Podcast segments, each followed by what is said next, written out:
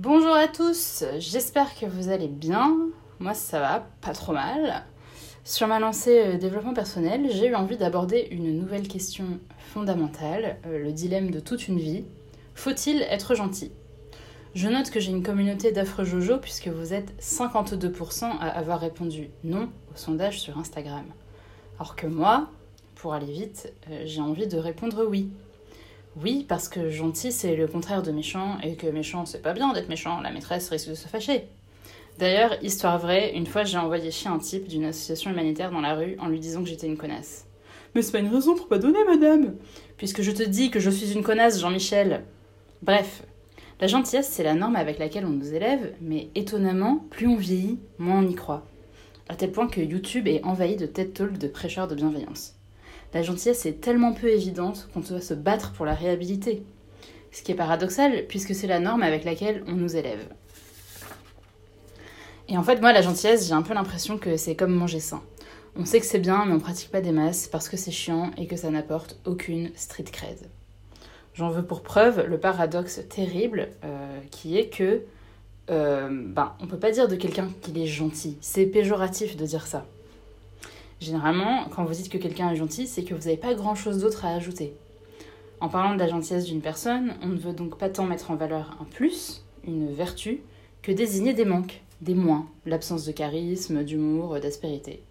Donc dire de quelqu'un qu'il est gentil, c'est dire euh, Oh, moi il est pas dangereux. C'est pas très gentil en fait. Par conséquent, évidemment qu'il faut pas être gentil. D'ailleurs, je me souviens d'un type une fois qui m'a dit Ta gentillesse te perdra. Mais c'est plus fort que moi, je peux pas m'en empêcher. Je peux pas ne pas donner de copie double à mes camarades s'ils se ramènent sans leur matériel à leur examen. Je peux pas envoyer chez les chiens qui, envoyer chez les gens qui m'assomment de bon matin. Je peux tellement pas que j'arrive pas à le prononcer, c'est inconcevable. Bref, je conçois la gentillesse comme une faiblesse que je dois domestiquer pour pas me faire marcher sur les pieds. Je suis matrixée par l'individualisme. Pour ma survie, je dois devenir une connasse. Et je dispose d'un argument massu. Le succès commercial du livre La femme parfaite est une connasse. C'est QFD. Je suis donc la cible par excellence de tous les vendeurs de bienveillance. Je suis un petit agneau qui a décidé de s'endurcir pour survivre aux attaques des loups. Et j'ajouterai entre parenthèses que ça marche à moitié, puisque j'ai l'impression quasi constante qu'on me prend pour une truffe. Peut-être donc que la solution se trouve ailleurs, qu'on peut pas forcer la gentillesse, au-delà de la gentillesse civilité, de même qu'on peut pas singer la force et la dureté pour fuir l'étiquette trop bon trop con. Faut-il être gentil? Oui, Peut-être, mais en se rappelant d'abord que charité bien ordonnée commence par soi-même. C'est mon dicton préféré. Mais, en dernière analyse, j'ai envie de fournir deux clés qui désamorcent le problème pour qui s'inquiète de se comporter gentiment, ou méchamment, euh, par à contrario. Donc, première clé, c'est que, un, en fait, il n'y a pas de fait, il n'y a que des interprétations. Et par extension, il n'y a pas de valeur absolue des actions que vous faites. Elles ont qu'une valeur euh, relative à qui les subit. Pour le dire trivialement, euh, on est toujours le connard de quelqu'un. C'est d'ailleurs pour ça qu'on forme et qu'on paye des juges, parce que c'est compliqué de décréter qu'une action est euh, gentille ou méchante en elle-même. On a besoin de quelqu'un pour le faire. Donc en tant qu'agent, c'est-à-dire qu'individu agissant, bah, vous pouvez vous délester de cette question de est-ce que j'agis gentiment ou pas, puisque ben, en fait vous contrôlez pas les dommages collatéraux de vos actions. Et deux, en fait, en tant que patient, donc en tant qu'individu qui subit les actions d'autrui, c'est aussi possible de désamorcer ce problème de méchanceté ou de gentillesse en recourant au stoïcisme.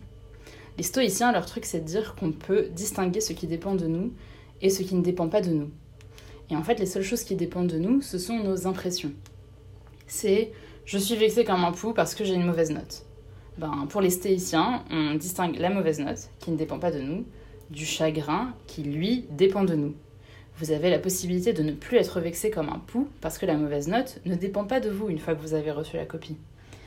Et en fait, à partir de cette distinction, vous pouvez dédramatiser ce qui vous cause du chagrin et de la colère. Donc si le monde vous agresse, s'il est méchant envers vous, qui est trop gentil, petit agneau, vous pouvez, en dernier ressort, décider de ne plus vous sentir agressé parce que ce qui est méchant ne dépend pas de vous en fait. Je vous inciterai donc, pour conclure, à respirer un bon coup pour tout ce qui concerne la morale et à ne pas vous embarrasser de scrupules contre-productifs d'un côté euh, et de colères intempestives de l'autre, et à tout simplement continuer de faire de votre mieux. Soyez gentils, mais d'abord envers vous. Des bisous